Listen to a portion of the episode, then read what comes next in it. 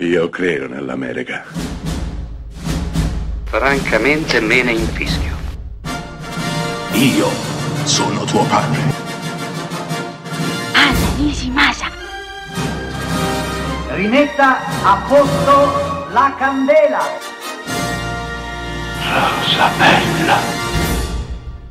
Benché nulla può sembrarci più bello dello splendore dell'erba, dello sbocciare dei fiori, non ci rattristeremo, ma piuttosto troveremo forza in ciò che ci resta alle spalle.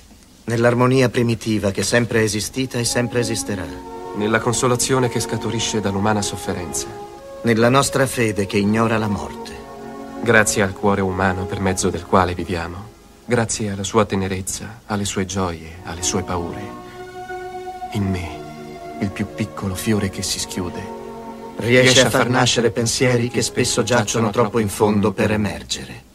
Nel millenovecentonovantadue Robert Redford dirige In mezzo scorre il fiume.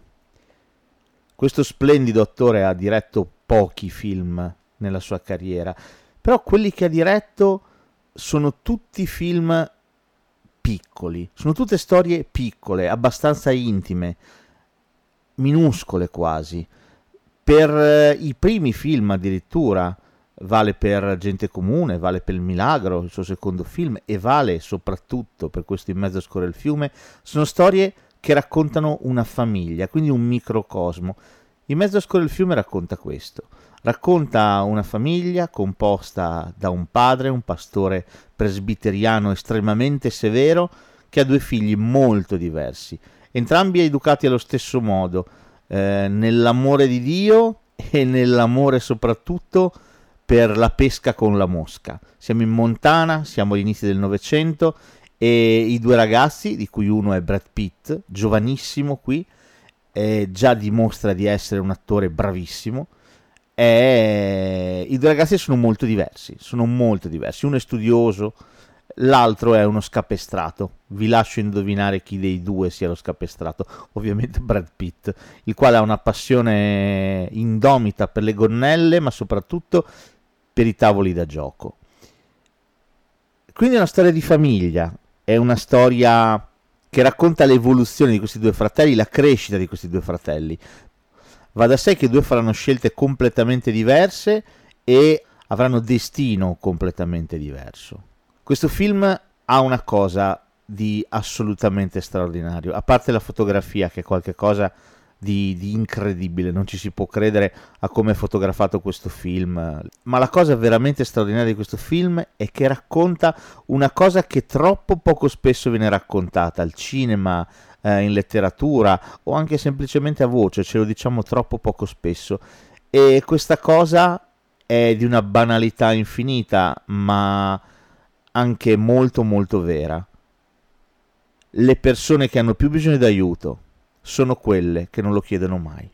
In mezzo scorre il fiume racconta questo, racconta due fratelli divisi, diversi, racconta il bisogno di uno dei due di essere aiutato, racconta l'impossibilità della sua famiglia di aiutarlo.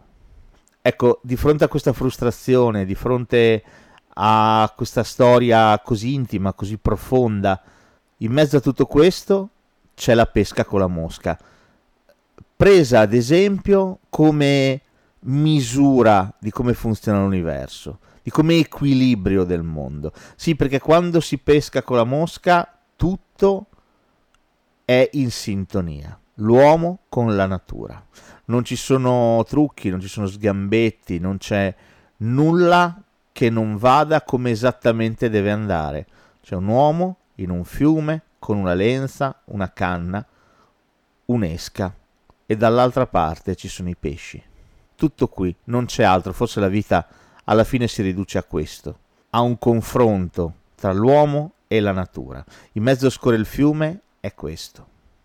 In mezzo scorre il fiume ci dice: comunque vada, ognuna delle nostre vite è attraversata da un fiume e noi tutti siamo lì, in mezzo a quel fiume, a cercare di cavarcela ogni giorno, cercando di fare del nostro meglio.